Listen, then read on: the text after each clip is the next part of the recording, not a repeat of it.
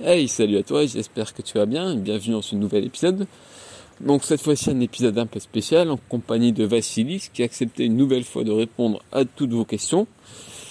Donc on se concentre principalement sur la perte de poids, on parle de métabolisme, de body fat set point, d'âge limite de perte de poids et de bien d'autres choses. Comme d'habitude avec Vassilis, on se réfère à son expérience et à de nombreuses études scientifiques, le tout à base de bonne punchline. Donc je te laisse écouter ça, je suis persuadé que toutes tes questions trouveront sa réponse et je te souhaite une bonne écoute. Alors bonjour Vassilis, merci encore une fois d'avoir accepté cette euh, FAQ.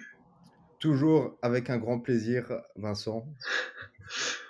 Donc aujourd'hui on se retrouve pour une question spéciale perte de poids, parce qu'on rappelle que tu as sorti une formation sur le sujet.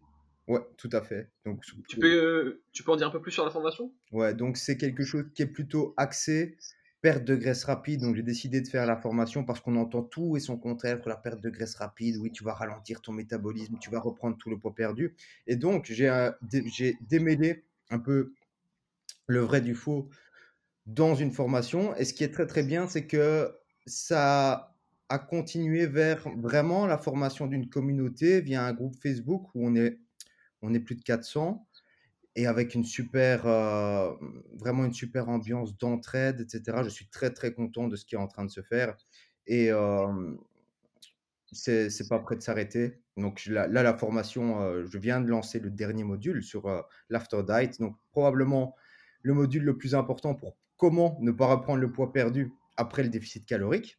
Mais c'est pas prêt de s'arrêter. Je vais continuer à, à alimenter le, le, groupe, la communauté, et je vais, je vais faire des choses, euh, je vais continuer à faire des choses euh, dans, dans le groupe. Et du coup, juste avant de commencer les questions, si quelqu'un est intéressé par la formation, est-ce qu'on peut la retrouver? Alors oui, c'est sûr, on peut retrouver facilement, quand je suppose que la plupart des gens qui vont écouter, la plupart des auditeurs, me suivent sur Instagram, donc on peut facilement retrouver le lien dans, dans, le lien qui se trouve dans ma bio. Ok, pas de soucis. Bah, je mettrai ça en description de l'épisode, ça intéresse quelqu'un. C'est très bien. Super. Bon, bah, du coup, si t'es OP, on attaque avec euh, la toute première question. Ouais, moi, je suis, je suis prêt. Donc, alors, concernant les, la perte de poids et de graisse, est-ce qu'il y a une limite d'âge? Est-ce qu'on c'est de 7 à 77 ans? Est-ce qu'on peut démarrer à tout âge? Euh, j'avais compris ça, quand j'ai lu la question, j'avais compris ça comme est-ce que on peut faire ça jeune plutôt, non? Ouais, ouais, si, si, il a pas de souci, on peut, on peut faire ça comme ça. Alors, est-ce que si mon enfant il y a 10 ans il est en surpoids, est-ce que je peux déjà le mettre à la diète Ouais, donc l'idée c'est que tu vas entendre si euh, tu veux mettre par exemple ton enfant en déficit calorique. Donc on va, on va un petit peu euh, après donner les nuances sur ce qu'on appelle déficit calorique parce que les gens ont tendance à, à, à confondre les choses. Et tu veux mettre ton enfant en déficit calorique parce qu'il est tout simplement en surpoids. Ce que tu vas entendre, c'est oui, mais c'est mauvais pour sa croissance, blablabla. Oui, mais est-ce que tu crois que avoir une résistance à l'insuline, avoir un syndrome métabolique est bon pour sa croissance? Non, encore moins. Donc, il faut un petit peu trouver la meilleure balance bénéfice-inconvénient euh, et probablement qu'il a tout intérêt à perdre du poids pour sa croissance. Parce que c'est pas, pas, ce n'est pas dire tu vas le mettre en déficit pendant 10 ans. Donc, s'il a 5 ans, tu vas pas le mettre en déficit jusqu'à ses 15 ans. Tu vas le mettre en déficit pendant une période donnée et après, il va naturellement se stabiliser. Maintenant, ce qui est important et ce que les gens ont tendance à, ne pas comprendre, c'est quand on parle de déficit calorique, c'est différent de compter les calories. Donc, on va pas dire à un enfant, tu vas te mettre sur MyFitnessPal et tu vas commencer à traiter les calories. tu vois un petit peu l'idée.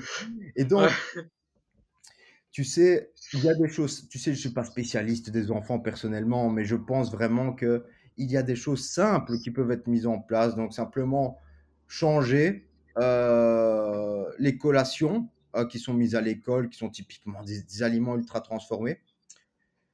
Et puis, simplement, lors des repas, faire des repas qui sont moins denses en énergie. Donc, quand je dis moins dense en énergie, ça peut être simplement réduire un petit peu les graisses ou réduire un petit peu les hydrates de carbone. Tout simplement réduire un petit peu l'énergie et laisser, laisser l'enfant manger ad libitum, donc à la satiété. Et il va naturellement se stabiliser à un nouveau poids dans la plupart des cas. Et il n'y a pas besoin d'avoir une intervention particulière. euh. Et je pense que la plupart des problèmes, c'est de, de- de- de poids des enfants. C'est souvent lié aux parents qui achètent n'importe quoi et qui eux-mêmes font n'importe quoi pendant, pendant les repas. Tu sais, il y a l'idée que oui, mais le midi, ils mangent à la cantine, blablabla, et la cantine, c'est pas terrible, la cantine de l'école. Oui, d'accord. Mais s'ils continuent à manger à la cantine et que tous ces autres repas, ils sont beaucoup mieux. Et quand je dis beaucoup mieux, ça veut pas dire que il il faut pas non plus bannir des aliments euh, et mettre l'enfant dans une idée euh, des, bons aliments et des mauvais aliments, pas du tout. Simplement limiter euh, les aliments industriels et il va se stabiliser un nouveau poids. Parce que tu sais, il y a aussi cette idée, oui, mais il est jeune, c'est pas trop grave s'il est en surpoids. Et le problème là-dedans, c'est que, un, au plus tu renforces une habitude avec le temps, c'est-à-dire que si tu as mangé, euh, tu as, tu as mangé n'importe quoi au petit déjeuner pendant 10 ans, au plus, plus c'est difficile de t'en défaire de cette habitude. Ça, c'est typique de toutes les habitudes. Au plus tu as, tu as renforcé euh, un pattern, au plus c'est difficile de t'en défaire. Et la Ouais, c'est vrai que j'ai du mal à remplacer les miel pops. hein. Quoi? Tu manges des miel puffs ce matin? Non, j'ai eu du mal à les remplacer. Ah voilà, voilà. Qu'est-ce que qu'est-ce que tu déjeunes maintenant? Hein? Bon, souvent des flocons d'avoine. Ah voilà, c'est très bien. Et donc, il y a cette, y a cette problématique. Et deuxièmement, c'est les gens ont tendance à oublier une chose, c'est que, par exemple, on va prendre un, un- exemple simple qui est le, le LDL cholestérol. Mhm. Bien sûr, euh, si toi maintenant, Vincent, qui est, je- qui est jeune, je ne connais pas exactement ton âge, mais je sais, je sais que tu n'es pas très vieux, tu es sport, t'es un grand crossfitter, euh, tu, tu manges globalement bien. Maintenant, admettons que tu vas euh, faire une période de ta vie, ça va être le confinement, tu vas être un petit peu moins motivé à t'entraîner, tu vas arrêter de t'entraîner, tu vas manger un petit peu plus de graisses saturées qui vont faire monter ton cholestérol, ton LDL cholestérol, pendant, je sais pas, six mois. C'est pas grave, parce que tout le reste de ta vie, tu n'as pas eu euh, ce risque cumulé, parce que c'est pas juste avoir un LDL cholestérol à un moment T qui est dangereux, c'est l'exposition cumulée au risque. Donc, par exemple, quand on prend euh, un exemple qui est euh, la randomisation mendélienne, donc pour les auditeurs, c'est euh, donc les études où on randomise euh, les individus en fonction de la génétique. Donc, tu as des personnes qui ont euh, une, hypocol- une hypocholestérolémie familiale et une hypercholestérolémie familiale. Et s'ils ne sont pas traités avec des médicaments, il n'y a rien qui, peuvent, qui ne peuvent changer. Ils ne peuvent pas changer. S'ils changent leur lifestyle ou leur alimentation, ça va changer pas ou peu. Parce qu'il y a, y, a, y a des problèmes, que ce soit au niveau du récepteur LDL, etc. Bref, ce qu'on sait, c'est que les personnes qui ont une hypercholestérolémie familiale peuvent avoir euh, un arrêt cardiaque, donc des, problèmes, des incidents cardiovasculaires aussitôt qu'à l'âge de 30 ans. Donc, c'est pas, c'est pas simplement il est, il est jeune, c'est pas grave, c'est s'il fait pas quelque chose et que ça continue au fil du temps, il peut avoir des problèmes de santé très tôt dans sa vie. Donc ce sera un investissement sur l'avenir, quoi. Carrément, carrément, carrément. Donc, il faut, faut vraiment, je, je pense, agir le plus tôt possible pour pas créer de mauvaises habitudes qui vont euh, qui vont continuer avec le temps où ça va être plus difficile de s'en défaire et puis avec les problèmes de santé qui vont arriver. Mais du coup, c'est vrai que l'argument qui revient souvent, celui de la croissance, etc., ça aurait pas d'impact? Ou peut-être ce serait moins dangereux que créer de mauvaises habitudes?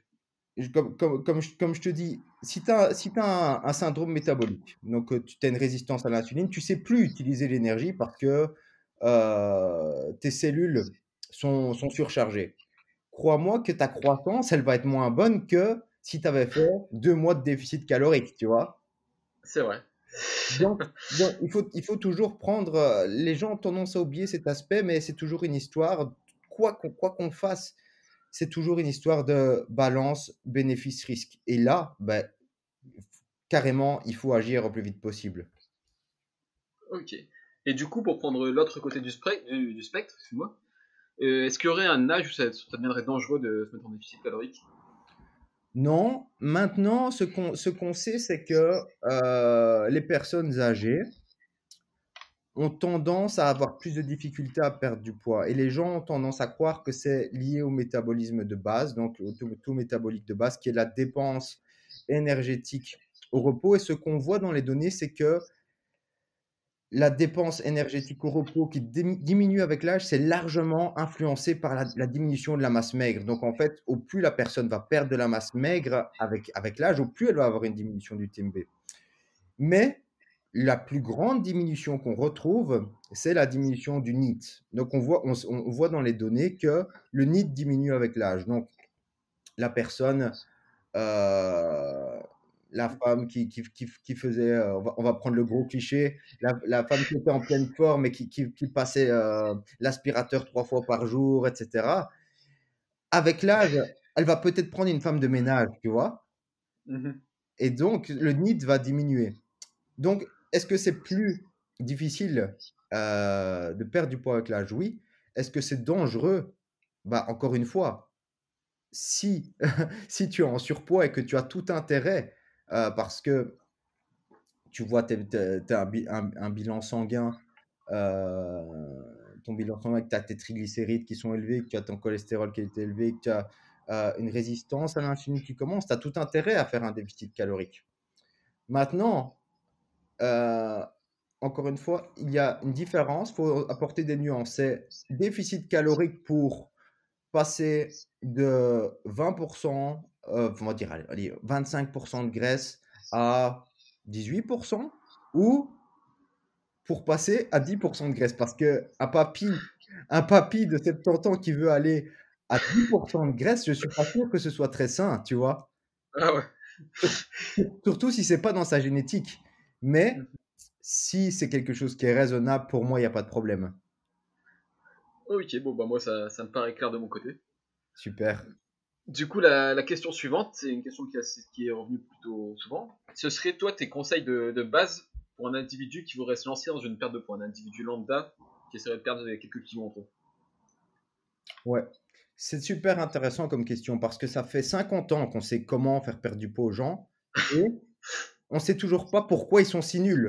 Euh, en fait, on sait pourquoi. C'est juste parce qu'ils n'arrivent pas à tenir un déficit calorique ou ils reprennent le poids après un déficit calorique. Donc, c'est tous ces facteurs comportementaux qui sont très très intéressants à étudier plutôt que savoir. Pour, pour moi, c'est plus intéressant d'étudier ça plutôt que savoir, oui, euh, la diète low fat par rapport à la diète low carb va, va te permettre de perdre 500 grammes de plus en un mois.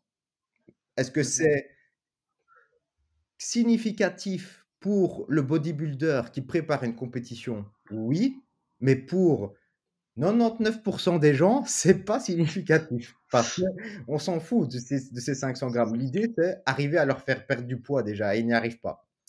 Et la première chose, je pense, et ça va peut-être t'étonner que je dise ça, c'est prendre ses responsabilités. Parce qu'on est dans une culture où c'est la faute de quelqu'un d'autre. Je suis gros, mais c'est la faute de McDonald's, c'est la faute de. Parce qu'il parce que y a un Otakos qui sait, euh, installé euh, à côté de mon travail, blablabla. Bla, Ou parce que le voisin a un métabolisme plus rapide que moi. Et je pense le plus important, c'est se regarder dans la glace et se dire, ma composition corporelle, elle reflète euh, mes choix actuels dans mon lifestyle. Et les gens ont vraiment du mal à arriver à ça.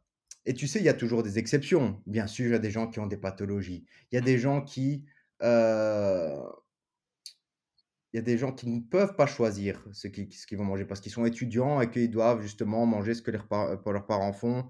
Il y a des exceptions, mais tu sais, ça me fait penser un petit peu quand je dis, tu sais, moi je suis un petit peu clash et sur les réseaux, je dis les diététiciens et les naturopathes sont des boiteux. Et alors, je, reçois des messages, ouais, mais tu mets tout le monde dans le même sac. Je vais pas euh, rester sous silence pour, pour, trois personnes sur mille qui font du bon travail. Je vais ah parler, je vais parler typiquement de la norme. Et la norme des, des personnes, c'est pas des pathologies, c'est pas euh, des personnes qui peuvent pas qui peuvent pas manger ce qu'ils veulent, c'est des gens qui font les mauvais choix. Et d'accord, il y a un tacos qui s'est ouvert à côté de, de, ton boulot, mais on t'a pas mis le couteau devant la gorge pour manger le tacos. Et personne n'est devenu gros avec des carottes râpées. Donc, c'est ça. Il y, a, un problème dans, dans, ton lifestyle. Donc, ça, c'est la première chose. Vraiment, euh, prendre ses responsabilités parce que sans ça, il n'y a rien qui va changer. Il n'y a absolument rien qui va changer. La deuxième chose, c'est pour moi euh, arriver à ce genre de, de, personnes lambda à leur euh, faire faire un déficit calorique sans qu'ils s'en rendent compte. C'est-à-dire que j'avais donné cet exemple dans le podcast avec Gaëtan, que j'avais un ami qui buvait un litre et demi de coca. Il n'était pas prêt à boire un litre et demi d'eau, mais rien qu'en buvant un litre et demi de, de, soda light, il a perdu du poids. Et il s'en est même pas rendu compte, parce que voilà, ça, ça, il y, a peu de différence euh, en termes de goût, que ce soit. Donc, c'est vraiment un changement comme ça que, qui lui a permis d'avoir des résultats sans se dire, OK, je fais un régime, je fais un déficit calorique. Et puis, il y a d'autres choses euh, qu'on peut voir. Et je pense que pour l'individu lambda, c'est important de parler en termes d'aliments. Parce que si tu dis, par exemple, à des personnes de ton entourage, augmente ta quantité de fibres. Tu vois, c'est intéressant, c'est-à-dire que tu m'as dit tout à l'heure, je suis passé des miel pop au, flocon d'avoine. Et tu as augmenté ta quantité de fibres en faisant ça. Ah bah oui, clairement. Mais si tu dis à un, lambda, augmente ta quantité de fibres, il va dire, il va regarder dans, dans, le, dans le, rayon magasin, il va, il va trouver euh, euh, spécial cave riche en fibres ou que sais-je. tu sais, les industriels maintenant peuvent mettre euh, des allégations, c'est vraiment très bas, tu vois. Et, et, donc, ils peuvent, il peut prendre un truc comme ça et il a, il a augmenté sa quantité de fibres d'un gramme par jour. Et il n'y a pas de résultat. Mais si tu lui dis maintenant, tu vas arrêter de manger euh, ton, ta baguette à la confiture le matin et tu vas manger des flocons d'avoine, même si tu rajoutes un petit peu de sucre, c'est pas grave. Parce que tu sais, les gens sont toujours dans le on-off. Mais mmh ils comprennent pas qu'il y a des intermédiaires et qu'ils ne sont pas euh, dans une compétition de bodybuilding ou quoi que ce soit. Donc, tu lui dis, mange des flocons d'avoine et rajoute un petit peu de sucre. Et ce on-off, ça, se rapporte un petit peu partout. C'est-à-dire que je parlais à une personne qui a typiquement la quarantaine et qui disait, tu sais, moi j'ai commencé euh, à faire un petit peu plus attention, mais j'arrête parce que j'aime bien boire de temps en temps, euh, je, vois une terrasse et puis j'aime bien m'arrêter pour boire une bière. D'accord. Mais mmh. en dehors de ça, si tu avais fait un petit peu plus attention à manger un peu plus de fruits, de légumes, euh, prendre à changer ton petit déjeuner et que tu avais quand même bu cette bière, mais ça fait un monde de différence. Tu vois? Donc les gens sont un petit peu dans le on-off dans, dans, dans, quand ils commencent quelque chose. Ça, c'est vraiment problématique. C'est qu'ils ne comprennent pas que même des petits changements peuvent faire la différence. Et je pense que les industriels ont vraiment beaucoup de choses à apporter là-dedans. C'est-à-dire que je vois maintenant, euh, entre guillemets, des produits qui sont pas mal pour, euh, pour les individus lambda. Par exemple, je vois qu'ils sont, qui font des, des skirs aromatisés. Parce que tu vois, les skirs nature, là, qui sont des, mmh tu vois, les, yaourts riches en protéines. Ah ouais, tout à fait, Tu vas donner ça à quelqu'un qui, n'est pas habitué à ça. Bon, il va te dire, ah, c'est dégueulasse. Mais si tu lui dis, tiens, tu vas prendre le skir vanille qui est là, avec, où il y a un petit peu d'édulcorant, tu vas voir, c'est pas mal. Il va tout à fait inclure ça dans, son plan alimentaire. Donc je pense que les industriels, comme ça, ont, beaucoup à apporter. Et je, pense que, par exemple, ce, genre d'encas protéiné peut être pas mal aussi. Et puis, bien sûr, hein, c'est les conseils basiques. Hein, augmenter un peu les fruits et légumes, etc. Et lui dire de manger un petit peu plus de, protéines maigres. Et, quand, et, quand je dis protéines maigres, c'est encore une fois, protéines maigres, ils ne savent pas ce que c'est. Donc, c'est lui dire manger un petit peu plus de, blanc de poulet, manger un petit peu plus de poisson, etc. Et je pense que ça peut vraiment faire la différence. Donc, ça, c'est la deuxième chose. Donc, première chose, prendre ses responsabilités. Deuxième chose, des conseils simples Et troisième chose euh, que je trouve très très intéressante, c'est par exemple, tu vois, euh, tu as les études Metabolic World. Donc, ce sont des études très très précises où euh, on contrôle absolument tout ce que les, participants euh, avalent, on, contrôle euh, leurs dépenses énergétiques, etc. Donc c'est très très contrôlé. Et si on fait une étude comme ça, où par exemple on va euh, comparer le jeûne intermittent, où on va par exemple dire la personne va manger trois repas, à quelqu'un qui va manger cinq repas. Ce qui va se passer, c'est qu'on n'aura pas de différence statistiquement significative. Maintenant, ça a une haute validité interne, mais extrapoler ça à, la vie de tous les jours, dire euh, il y aura différence pour personne en, vie libre, c'est une hypothèse qu'on ne peut pas faire. Et donc, il y a ces études, un autre type d'études. Donc, les, gens ont tendance à oublier ça, mais il y a différents types d'études randomisées contrôlées. Il y a notamment les études randomisées contrôlées pragmatiques qui sont typiquement faits dans, dans la, la vie réelle, dans, en, vie libre. Et ce qui est, ce qui est intéressant, c'est que là, on voit un peu tout l'aspect comportement et les interventions qui peuvent être efficaces dans la vie réelle. Parce que les gens ne vivent pas en laboratoire, tu vois. Et, et donc, il faut, encore une fois, c'est pas trouver la meilleure méthode, c'est trouver la méthode qui peuvent tenir.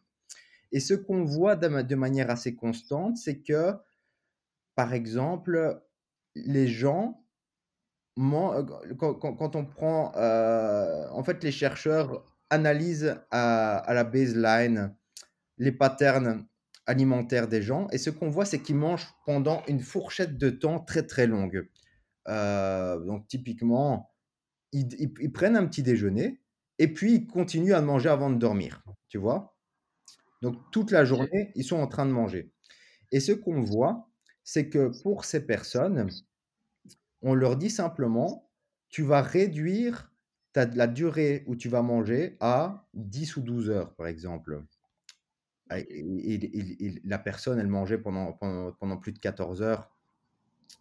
Et donc, on, lui dit simplement, tu vas, tu vas manger pendant 10 ou 12 heures sans forcément euh, donner d'autres conseils alimentaires. Et ce qu'on voit de manière constante, c'est que même sans, sans donner d'autres conseils alimentaires, c'est que la personne perd un petit peu de poids. Donc, je pense que euh, le jeûne intermittent, donc tu sais, je ne suis pas un, zélote du jeûne intermittent, on en a déjà parlé, hein, je ne pense pas que c'est la, la, la, panacée ou quoi que ce soit, mais je pense que pour l'individu lambda, ça peut être intéressant parce que tu sais, les gens font aussi par habitude, se disent, ils prennent un petit déjeuner ou ils grignotent devant la TV et leur, leur dire simplement pendant X semaines, tu vas arrêter ça. Ils voient qu'ils perdent du poids et ils se disent après, bon, ben finalement, j'avais pas forcément faim à ce moment-là. C'était juste une mauvaise habitude que j'avais. Ils arrêtent. Donc, ça couplé avec quelques conseils alimentaires, je pense que ça peut faire perdre du poids aux gens. Maintenant, il faut pas extrapoler ça et dire tout le monde peut profiter du jeûne intermittent parce que tu sais, dans les études, on compare les moyennes. Donc, il y a eu, on, dit en moyenne, il y a eu une différence entre l'intervention A et l'intervention, l'intervention B. Ça ne veut pas dire que tout le monde a profité. Ça veut dire qu'il y en a qui n'ont pas profité. Ça, peut dire qu'il y en a qui n'ont pas profité, tu vois. Mais en moyenne, c'est efficace. Donc, c'est quelque chose qu'on peut retenir parce que je pense qu'il y a aussi le risque d'un côté que certains se disent euh, j'ai pas mangé au matin, donc je fais un plus gros repas à midi et plus gros repas à 4 heures euh, au soir. Quoi. Ouais, alors on pourrait se dire ça, mais par, euh, ce, qu'on, ce retrouve dans la littérature, c'est que généralement pas, tu vois. généralement, généralement, c'est pas, il n'y a pas de phénomène compensatoire à louper le petit déjeuner. Ok, d'accord. Donc il n'y a pas de, ouais, faut pas, faut pas à tout prix rattraper ses, calories, etc. Ça, ça veut pas dire que ça va pas arriver. Par exemple, euh, moi, tu sais, le jeûne intermittent, ça marche pas trop bien pour moi. Parce que j'aime bien prendre un petit déjeuner. Et ça ne doit pas forcément être quelque chose de gros pour moi. Mais j'aime bien manger un petit quelque chose le matin. Donc le jeûne intermittent, c'est pas quelque chose que, je retiens pour moi. Mais pour la majorité des gens, généralement, tu sais, ils partent euh, rapidement au boulot, euh, ils, avalent quelque chose en, en- en 30 secondes, ils avalent un, un- un- un morceau de baguette avec de la confiture et puis euh, un verre de jus d'orange. Ils ont mangé 300 calories, tu vois. Ils ont mangé 300 calories, ça les a pas rassasiés. Donc, ils mangent autant à midi. Mhm. Donc, je pense que louper ce- ce- cette étape peut être positif, tu vois. Ouais, parce qu'au final, c'est limite euh, manger sans rendre compte, quoi. Ouais, c'est c'est limite ça. Et puis le grignotage devant, devant, la, devant la TV, quoi. Tu vois. Il est très celui-là. Ok. Du coup, bah, la question suivante, ça concerne par exemple quelqu'un qui, qui est un gros mangeur, qui aime bien avoir des, des grosses assiettes, il veut avoir un déficit calorique, et il y a, il y un peu peur de ce- cette sensation de, de faim. Donc, est-ce que par exemple, réduire les calories en enlevant 40 grammes de riz pour remplacer par un plus gros volume alimentaire, par exemple en remplaçant ces 40 grammes de riz par des légumes, des brocolis, des haricots verts, etc., ça pourrait aider à lutter contre cette sensation de faim et, et aider à la perte de poids Alors, si, c'est, c'est- donc c'est principalement la question, c'est c'est tourné vers le volume, hein, c'est ça? C'est ça, ouais. Est-ce qu'il y aurait un risque d'avoir un trop gros volume ali- alimentaire, par exemple, à base de légumes Si je mange par exemple 2 kilos de salade pour me, pour me caler, quoi? Alors non, il n'y a pas, y a pas de risque. Euh, c'est comme je dis toujours, 300 calories euh, de riz blanc, c'est pas tellement de nourriture pour moi. 300 calories de pommes de terre, c'est beaucoup de nourriture. Et 300 calories de légumes, c'est vraiment beaucoup de nourriture. Donc bien sûr que c'est intéressant. D'autant plus que tu vois, le riz blanc, c'est pas quelque chose qui est très très riche en micronutriments. Donc si tu passes par exemple à un équivalence, un changement isocalorique du riz blanc vers des brocolis ou que sais-je, tu vas avoir plus de micronutriments. Donc c'est déjà un changement qui est positif à ce niveau-là.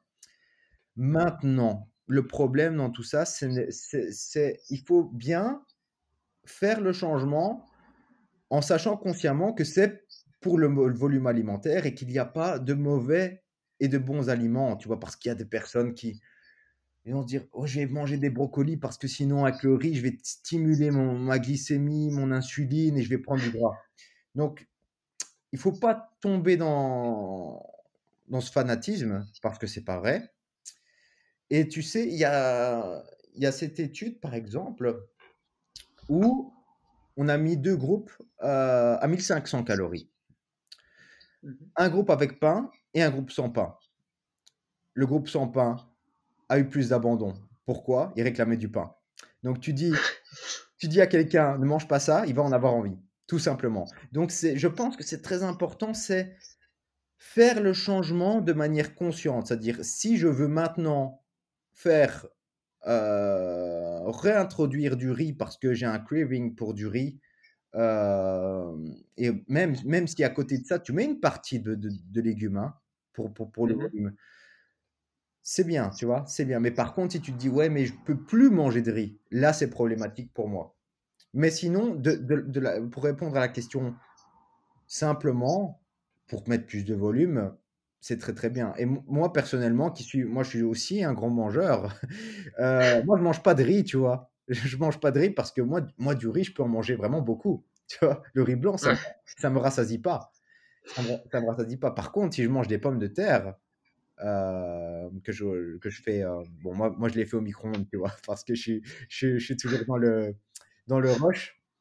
Euh, donc, je les fais au micro-ondes et, et ça me remplit super bien, quoi. Mais du coup, ouais, j'ai une question qui, qui me vient en tête. J'avais déjà entendu ça. Je sais pas si c'est vrai, si c'est des conneries, une légende ou quoi que ce soit.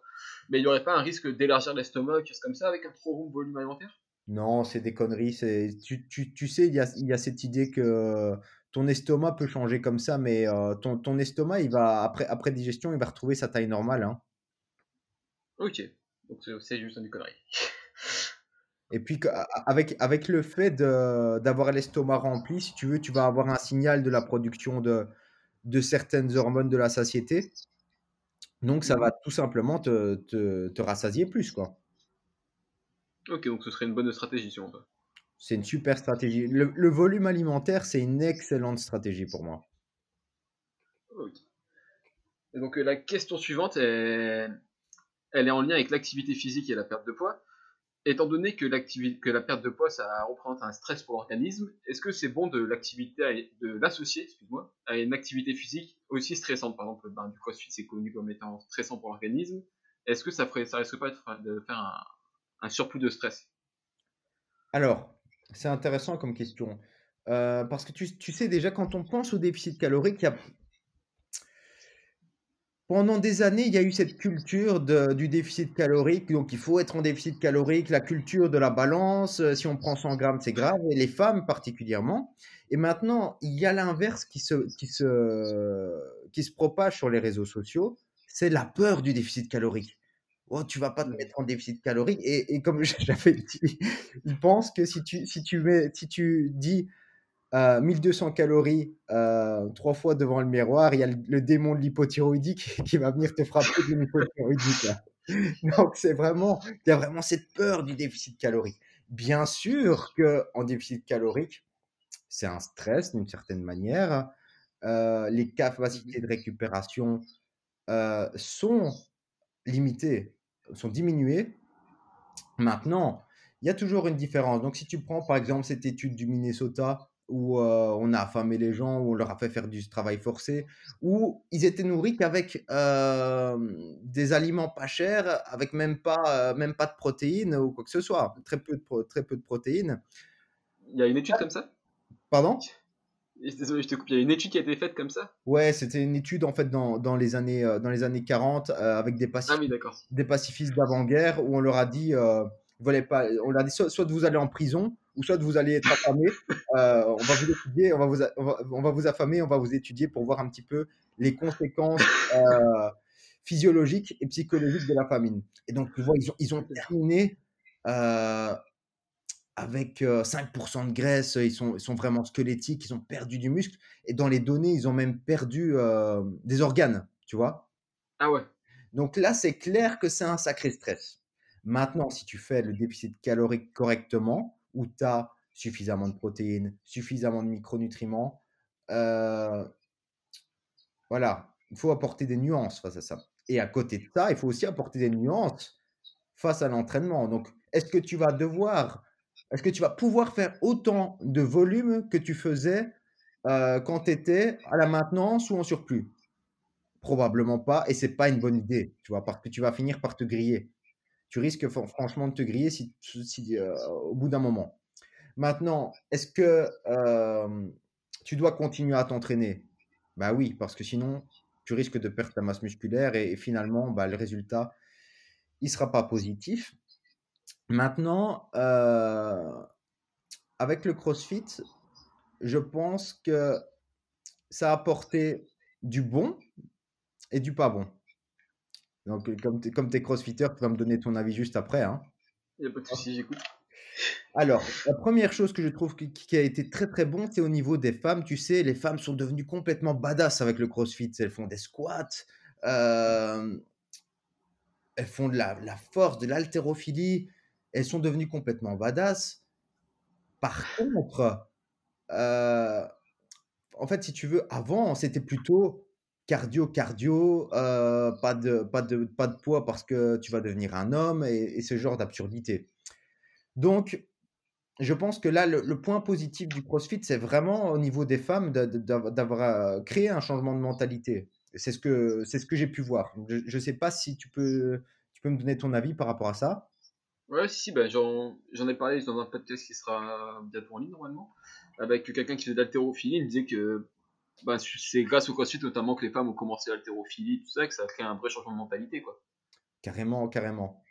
C'est vraiment ce que je me suis rendu compte. Après, euh, il y a encore, bien sûr, il y a encore des femmes qui sont, qui sont, qui, sont effrayées par, par, euh, par, soulever un peu de poids, etc. Mais je veux dire, on voit plus de femmes euh, qui, qui, qui, font des squats, qui font de l'haltérophilie, etc.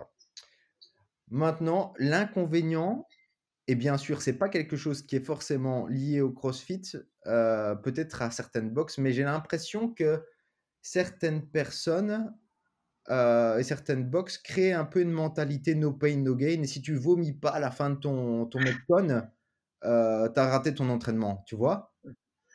Ouais, ben là, je pense que, enfin, de, mon côté, ce que, ce que j'ai vu notamment au niveau de la communication CrossFit, c'est qu'ils essayent vraiment de, sortir de ça. Après, c'est vrai qu'il y a encore beaucoup ça, et moi le premier, hein. c'est vrai que j'aime bien sortir, finir un WOD enfin, un mauvais état, quoi. Mais quand on voit en ce moment sur le site crossfit.com, etc., ils essayent vraiment de remettre le côté santé plus en avant. Après, est-ce que ça arrive vraiment à prendre dans les box? Ça, je ne pourrais pas vraiment te dire. Je pense que c'est individuel, tu vois. C'est par rapport au, au, gérant de la boxe, à mon avis. Je suppose euh, qui, qui, crée euh, plutôt une mentalité où, où, on est un peu plus intelligent sur la, la répartition de l'entraînement, où il faut bien l'autre que l'autre extrême, où il faut vraiment finir euh, complètement épuisé à la fin de l'entraînement. Et tu sais, c'est clair que si par exemple, comme on parlait du, tout ou rien, tu mmh as généralement, on va prendre les femmes parce que c'est généralement aussi ce qui arrive beaucoup chez les femmes, c'est elles commencent tout, en même temps. Donc elles vont se dire, euh, voilà, c'est le 1er janvier, je commence les bonnes résolutions et je commence un déficit calorique. Et en plus de ça, je vais commencer du crossfit, mais 6 jours par semaine ou parfois 7 jours par semaine et puis je vais me donner à fond. Là, bien sûr, tu commences de zéro et tu commences à, beaucoup, beaucoup d'entraînement.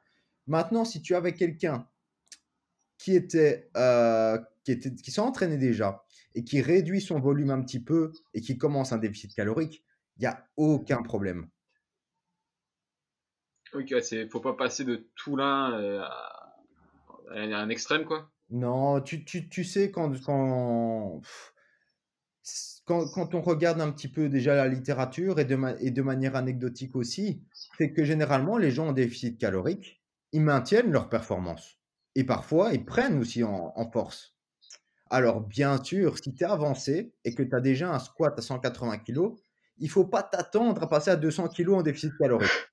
Mais euh, pour la majorité des gens, ce que je vois, c'est qu'ils maintiennent leur performance, ils progressent un petit peu. Donc, il faut arrêter un petit peu d'avoir peur du déficit calorique.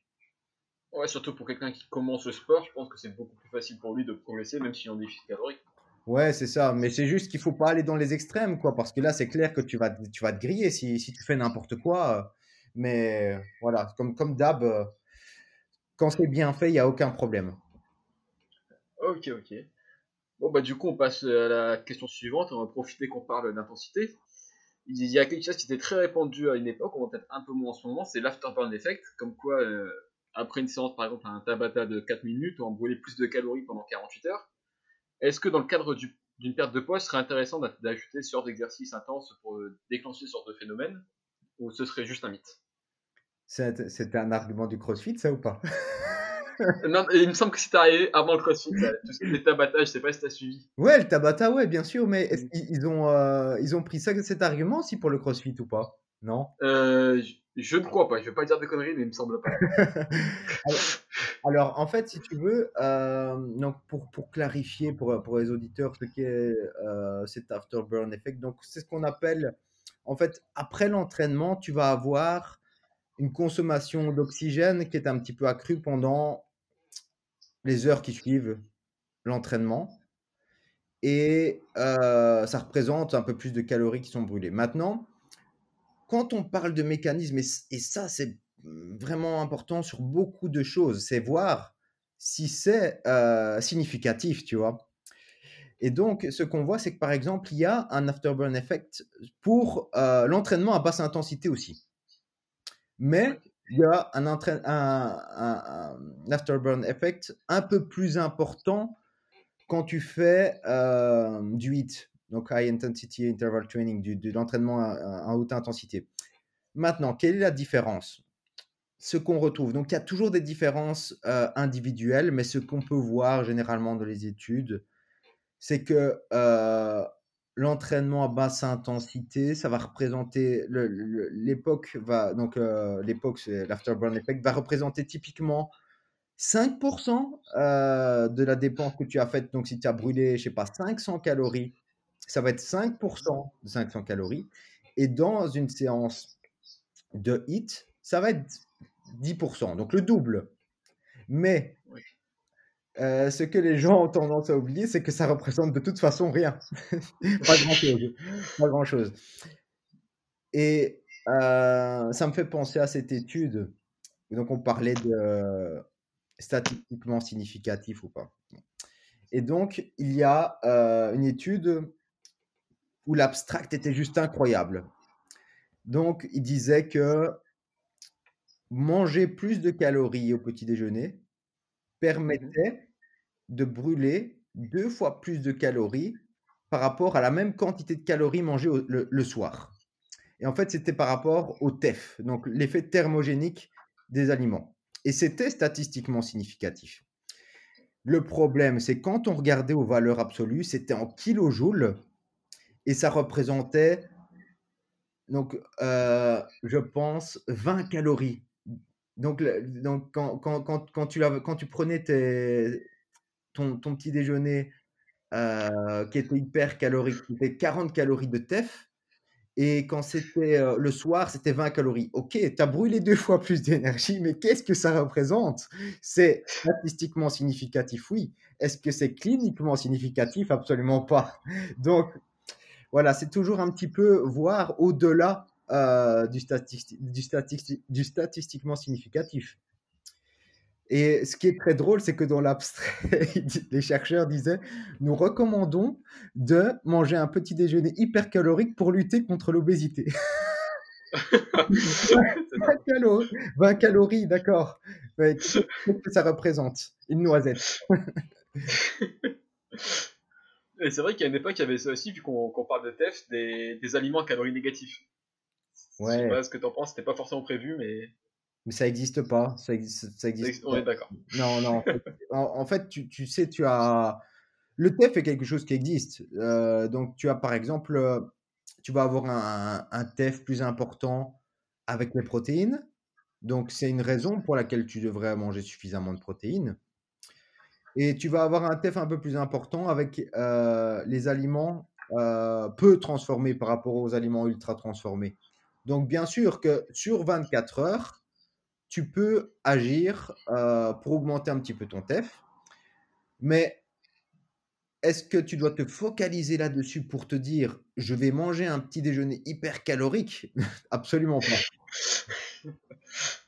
Ok. Alors du coup, la, question suivante. Donc là, je cite, dans le cadre d'une perte de graisse, comment savoir le moment où on passe sous son body fat set point Et surtout, est-il possible de d'y rester en validant le nouveau poids et le pourcentage de matière grasse? Donc, bah déjà dans un premier temps, si tu peux rappeler rapidement la notion de body fat. Ok.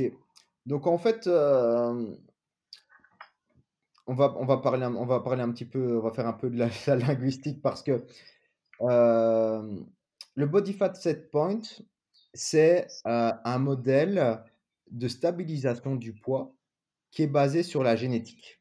Donc en gros que euh, voilà, tu, tu, nais avec euh, tes gènes et tu es, ton corps va se réguler, réguler à un certain pourcentage de masse grasse.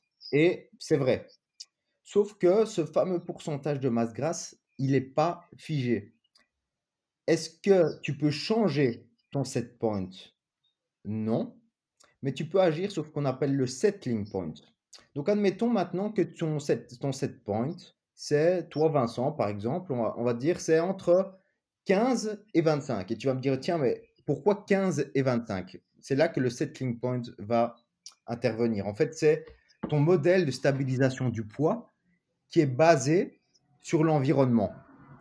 Donc, en gros, si tu as typiquement un environnement où tu es devant un buffet à volonté ou, que sais-je, tu vas être vers le haut. Et si maintenant tu commences à ton crossfit, que tu, que tu, passes des miel pops au flocon d'avoine, etc., tu vas plutôt te stabiliser vers le 15. Donc, tu n'as pas vraiment changé ton set point, mais ton settling point t'a permis, en changeant ton environnement, de, venir, de- de revenir vers la norme basse de set point. Maintenant, la question, c'est est-ce que tu peux descendre en dessous de ton set point et comment savoir si on descend en dessous de ton set point?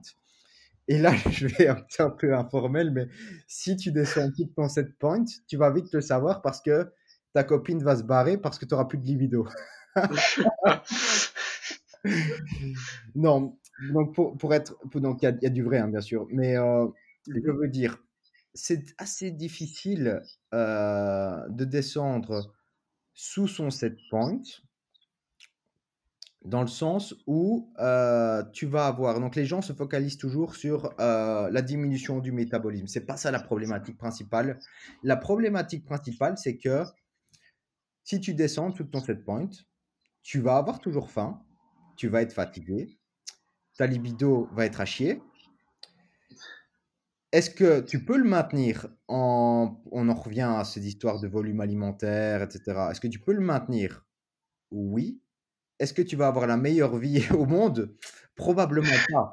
Donc, ce que je dis toujours aux personnes, c'est que descendre sous son set point à un moment T parce que euh, on veut aller en vacances et on veut avoir. euh, si tu n'es pas, pas génétiquement fait pour être à 10% de masse grasse, mais que pendant trois semaines de vacances, tu as envie, pourquoi pas Mais après, remonte un petit peu.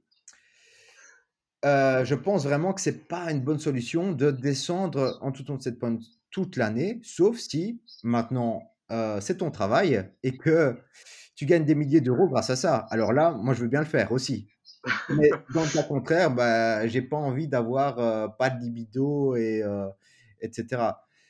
Donc, tu sais, là, moi, personnellement, j'ai fait un déficit donc, euh, de 4-5 semaines. Mhm.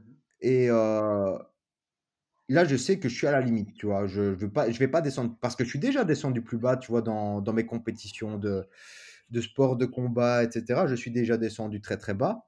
Je sais que ça tourne assez mal quand je, quand je descends très bas. Donc, là, je me dis, je suis juste bien. Je vais juste me stabiliser là. Et, voilà, quoi. Voilà. Donc, c'est vraiment, je pense, chacun doit, doit vraiment analyser euh, comment il se sent et probablement pas essayer pendant une très grosse euh, période de, de descendre sous son set point s'il sent que les symptômes sont importants parce que je, pense que c'est pas une bonne solution. Et quand on arrive à cette pointe, les, les effets sont immédiats ou c'est progressif? Quand on passe en dessous, c'est. En fait, c'est difficile, c'est difficile à dire parce que tu, tu vois, on, on, on peut jamais dire, euh, voilà, toi Vincent, ta limite c'est 15%, tu vois. Il y a personne qui peut le savoir, tu vois. Il y a, personne qui, qui peut le savoir. Donc, on ne peut pas évaluer vraiment si les effets sont immédiats ou pas. Maintenant, le cho- la, la chose la plus simple à faire, parce que tu sais, en déficit calorique, c'est normal que tu sois un petit peu à la fin de ton déficit, du moins, quand tu commences à être sec, même si tu n'es pas encore dans ton set point, c'est normal que tu sois un petit peu plus fatigué, que tu dormes un peu moins bien, que tu es un petit peu plus faim. La solution, c'est tu reviens à la maintenance calorique et tu vois comment tu te sens. Donc, tu as stabilisé ton poids. Donc, admettons, tu étais à, à 80 kg, tu es, descendu à 70 kg euh, et tu reviens à la maintenance. Et tu dis, oula, ça va toujours pas, je, me, suis- je suis fatigué, euh, ma libido, c'est pas top.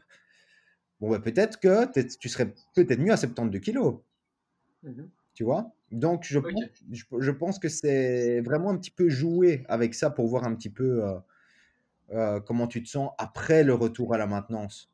Parce que c'est pas. Je, je pense que vivre avec des testo- un taux de testostérone d'homme castré toute sa vie ne doit pas être idéal, tu vois. Parce que tu peux, tu peux toujours. Les personnes qui sont pas naturelles Mhm. euh, peuvent toujours compenser. Donc, euh, bien sûr, tu, tu vas, tu, ils vont prendre un petit peu de testostérone, ils vont prendre un petit peu d'hormones thyroïdiennes, ils vont faire ça euh, et ils, auront, ils- ils vont ça probablement se débrouiller en dessous de leur set point. Pour les naturels, c'est beaucoup plus problématique. Et du coup, ouais, là j'ai une question qui, qui me vient en tête. Je Vas-y, sais pas si je vais vraiment réussir à la formuler clairement, mais bon. Est-ce que ce, ce pourcentage de graisse il changerait selon la, la saison? Tu vois, on parle par exemple souvent pour être bien d'être un peu plus gras en été, en hiver qu'en été, etc. Hmm, je dirais que euh, c'est plutôt ton environnement, tu vois, parce qu'en l'hiver, bah, tu vas avoir euh, typiquement envie de manger des raclettes, et ce genre de trucs, donc tu, tu, tu vas, donc ta génétique n'a pas changé, mais tu vas avoir envie de manger plus de ces trucs-là parce qu'il fait froid, et tu vas prendre un petit peu plus de poids si tu es en surplus calorique. Tu vois, c'est, c'est, je, pense, je pense que c'est juste une, diffé- une différence, pas dans la génétique, mais vraiment, encore une fois, dans le settling point, tu vois? Ok, d'accord, ouais, c'est pas- ça, ça répond à la question. Mais tu, mais tu sais, par exemple, c'est pas bête, c'est que c'est clair que tu vas te stabiliser à un poids différent si tu vis euh, dans un endroit sans stress, avec du soleil, etc., plutôt que euh, quand, où il fait froid, où il fait euh, noir à, 17h, etc. Mais ta, gé- ta génétique n'a pas changé. Ju- c'est juste que ton environnement a changé. Tu as, de meilleure humeur. T'as fait, euh, tu as fait plus de nids parce qu'il fait, il fait meilleur. Euh, voilà. Et tu as, des envies aussi d'alimentaire qui sont un peu différentes. Voilà. Ouais, tu manges genre plus de crudité en été que- Ouais, c'est ça. qu'en hiver. Ça, Après, il y a des personnes qui peuvent manger des raclettes euh, en plein été. hein. Ok. Du coup, question suivante, l'avant-dernière.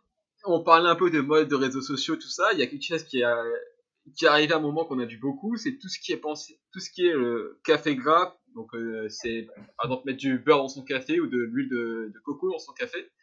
Notamment, on parlait d'augmentation du, du métabolisme grâce à ça. Qu'est-ce que t'en, t'en penses de ça? Tu l'as déjà fait, toi, Vincent, ou pas? Non, j'ai jamais, ça m'a jamais tenté, franchement.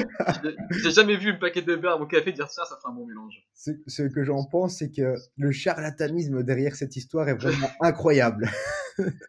non, mais pour, pour euh, clarifier un petit peu, euh, cette histoire de café gras a commencé euh, avec. Il y a quelqu'un qui a popularisé ça qui s'appelle Dave Asprey, qui est un biohacker. Donc, biohackers, ce sont les personnes qui veulent hacker leur biologie, tu vois, qui veulent euh, être des, super, euh, super humains. Donc, ils, ils, ils prennent tout ce qui est euh, nootropique, ce genre de choses pour augmenter leur performance cérébrale, etc.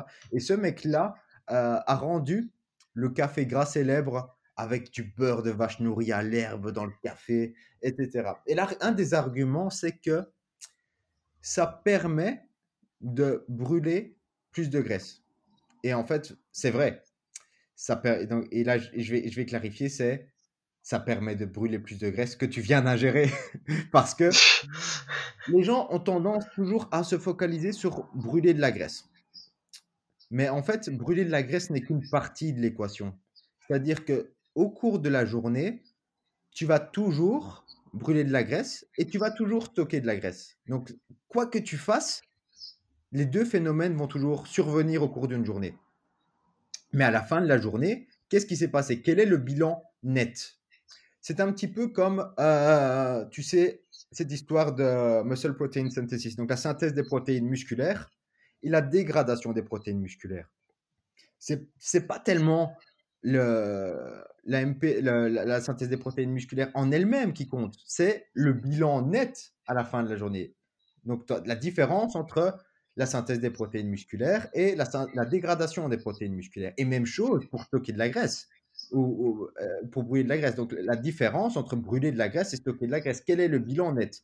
Et le bilan net, il va faire que euh, soit j'ai perdu du poids ou soit j'ai pris du poids.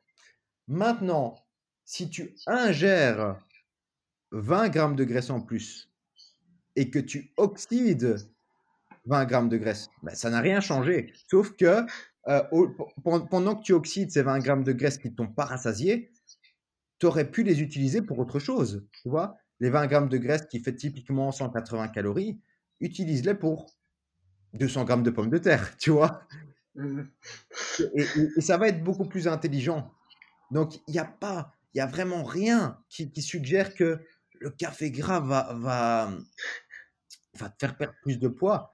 Euh, et le, le gros problème aussi dans cette histoire, c'est que tu sais, euh, mettre comme ça une grosse quantité de graisse saturée de manière isolée, et tu sais, il y a ce, ce- ce docteur qui est assez drôle euh, sur les réseaux sociaux qui s'appelle Spencer Nadolski, je sais pas si tu connais.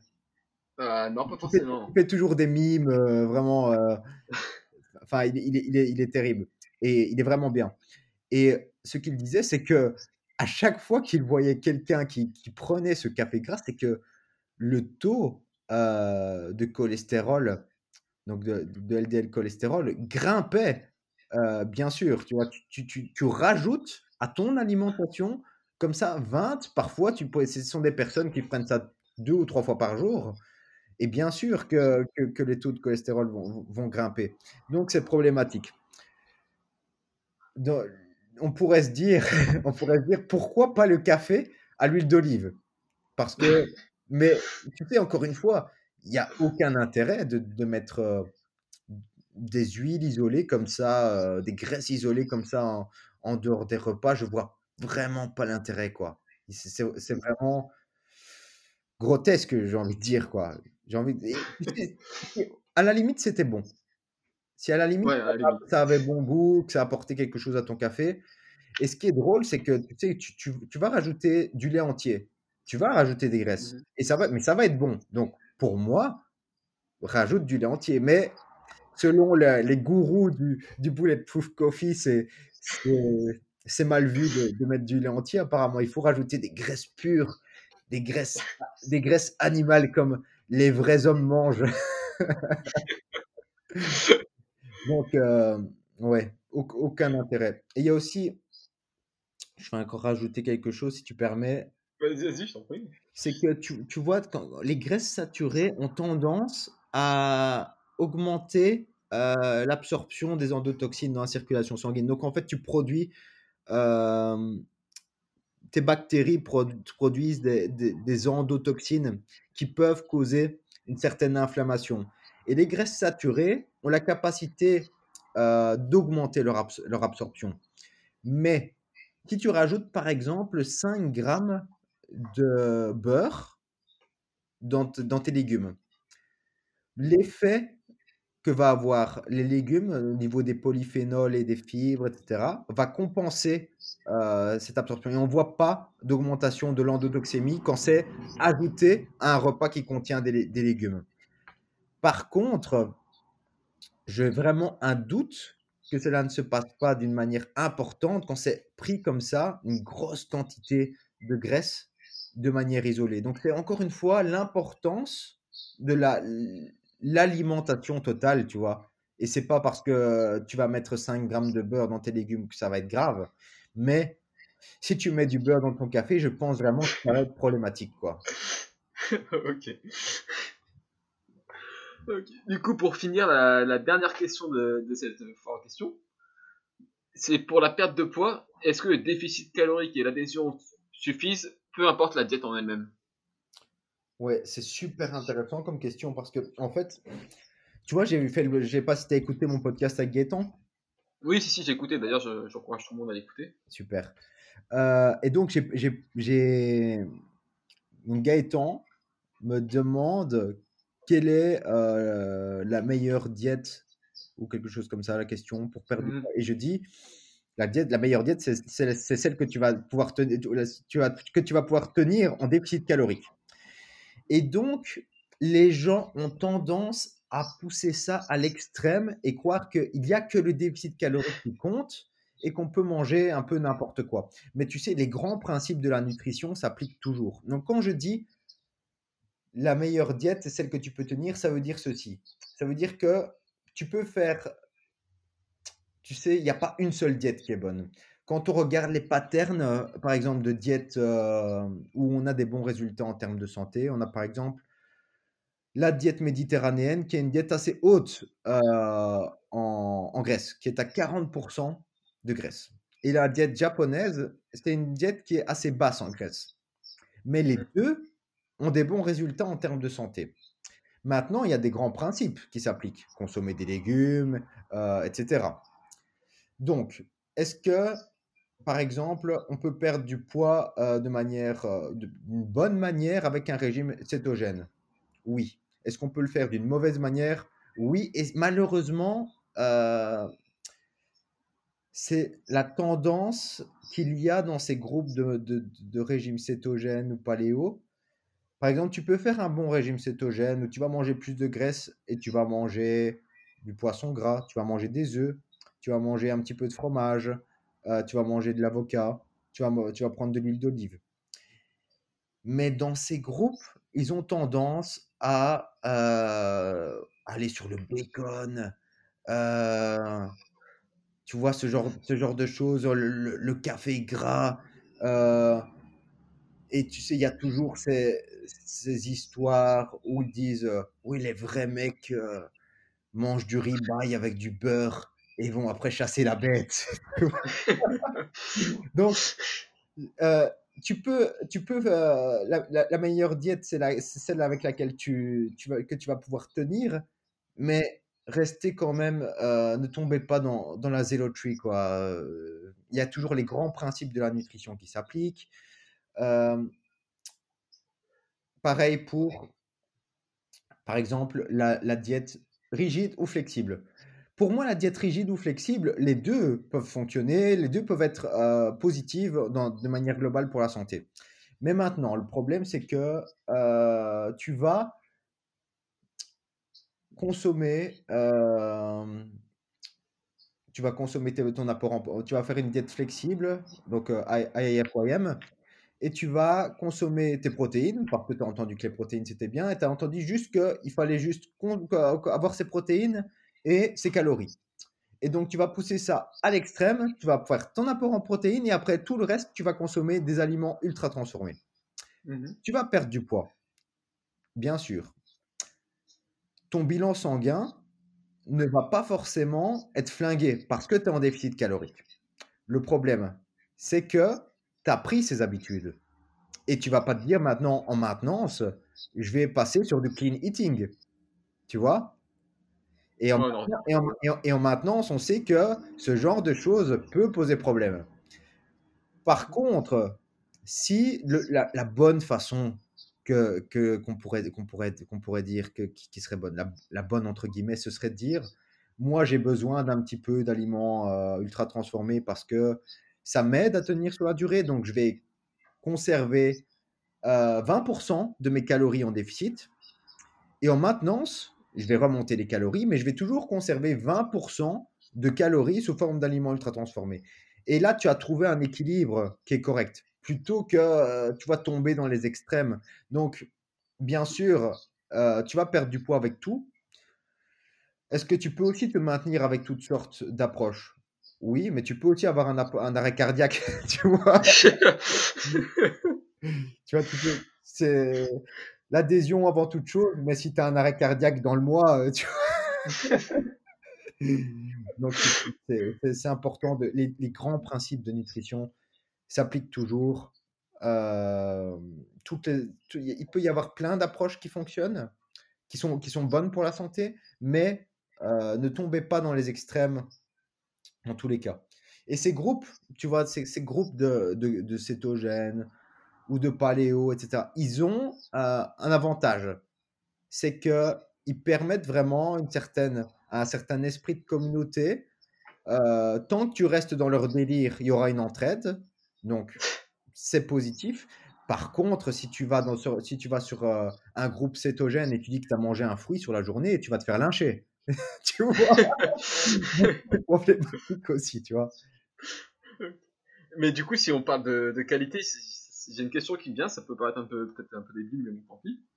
Quand on parle de qualité de nutrition, est-ce que ça peut, faire, ça peut avoir une différence au niveau perte de poids? Si on prend par exemple, je sais pas, en termes de protéines, du blanc de poulet premier prix euh, d'une grande surface ou du blanc de poulet directement aller chercher chez le fermier avec un, pourri, euh, un poulet un peu mieux nourri, mieux traité? Non, aucune différence. Euh, maintenant, de manière euh, mécanisme, on, peut se dire, tu vois, euh, ce sera meilleur pour la santé. Donc, si- tu as l'argent et que tu, peux le consacrer à ça, vas-y. Mais il n'y a pas de résultat qui sera plus positif en termes de composition corporelle.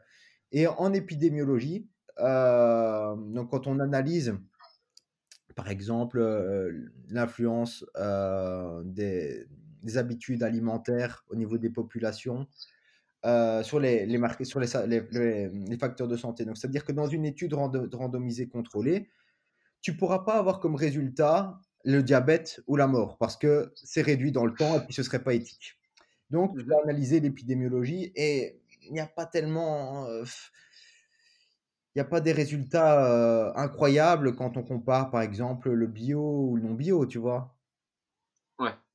Après, je pense que ça reste aussi difficile à évaluer parce que c'est le mode de vie en général. Quoi. Ouais, tu, et, tu, sais, c'est aussi un, truc qui est très très difficile à écarter, malgré qu'on peut faire des, analyses de, de, régression linéaire. C'est aussi difficile d'écarter parce que la personne qui va manger bio va tendance à avoir euh, une meilleure euh, diète de manière générale, tu vois. Ouais. Donc c'est un peu difficile à écarter. Mais les gens ont tendance toujours à se, pencher sur les inconvénients d'un aliment. Par exemple, quand je parlais, j'avais dit euh, que je recommandais la consommation de poissons gras euh, deux à trois fois par semaine. Et on m'a envoyé euh, oui, mais les métaux lourds, blablabla, c'est mauvais. Oui, d'accord, c'est mauvais, mais dans quelle mesure? Parce que en épidémiologie, consommer, consommer 2 à 3 portions de, poisson gras par semaine est constamment associé avec des résultats positifs en termes de santé. Donc, les, les avantages euh, l'emportent sur l'inconvénient plutôt que de ne pas consommer du, du, poisson. Alors, si par exemple tu aimes les petits poissons qui sont, euh, on sait qu'ils sont un petit peu moins riches en métaux lourds, etc., fais-le. Mais si tu n'aimes pas ça, et puis il vaut mieux consommer du poisson euh, plutôt que pas de poisson, tu vois. Ouais.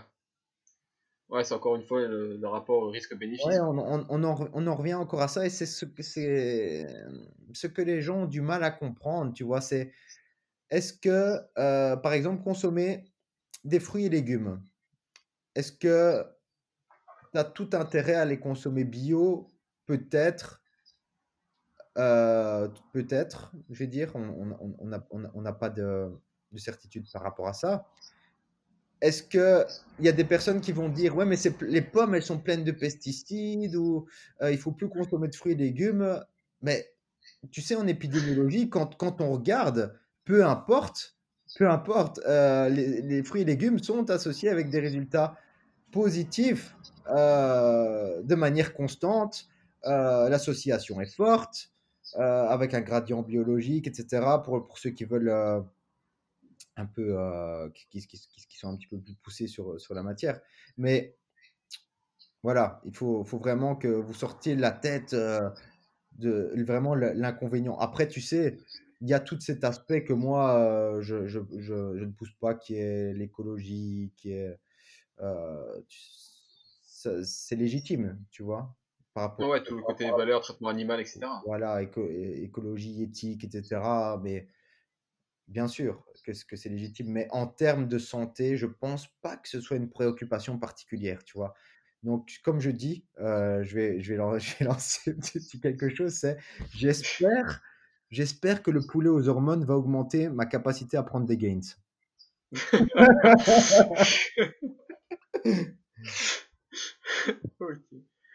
Bon, bah, du coup, mon côté, moi, c'était la, la, toute dernière question. Tu vois quelque chose à ajouter ou pas? Non, c'est génial, hein, comme d'habitude. Et du coup, c'est quoi ton actualité, toi? Alors, euh, donc du coup, euh, il y a toujours la, la formation, hein, comme, comme, comme, comme je t'ai dit tout à l'heure. Là, je suis en train de terminer le livre sur le lait, dont j'ai parlé dans, dans, les anciens podcasts, mmh qui, euh, je ne sais pas comment ça va se passer avec le Covid, mais on, avait parlé de, de, mars. Maintenant, je ne sais pas comment ça va se passer pour la sortie. Mais en tout cas, euh, je suis sur, le, sur la. Je suis en train de travailler à fond dessus, donc euh, voilà. Ça, tu reçois pas trop de, de, pression des grands groupes, etc. Pour, euh, bah écoute, moi j'ai déjà reçu quelques chèques de l'industrie du l'industrie du, sucre aussi. Et maintenant, là je commence à avoir des pressions de, de Dave Asprey pour, pour avoir attaqué le, le café gras. Il va falloir un bon avocat. Voilà, c'est ça. ok, ok. Bon, bah, du coup, je te remercie encore euh, d'avoir accepté de répondre aux questions des auditeurs. Avec plaisir. Et je te souhaite une bonne soirée. À bientôt. Hein. À bientôt. Et voilà, j'espère que cet épisode t'a plu, que tu as trouvé des réponses à toutes tes questions. Donc n'hésite pas à me faire tes retours et à dire si d'autres euh, formats de ce type t'intéresseraient. Si l'épisode t'a plu, je t'invite à mettre une note de 5 étoiles et un commentaire sur l'application de ton choix. et également nous faire tes retours à moi et à Vassili, ce serait avec plaisir. Et n'oublie pas que ouais, c'est bien plus qu'un podcast, c'est également un compte Facebook et une chaîne YouTube, donc je t'invite à nous rejoindre au plus vite et je te souhaite une super semaine.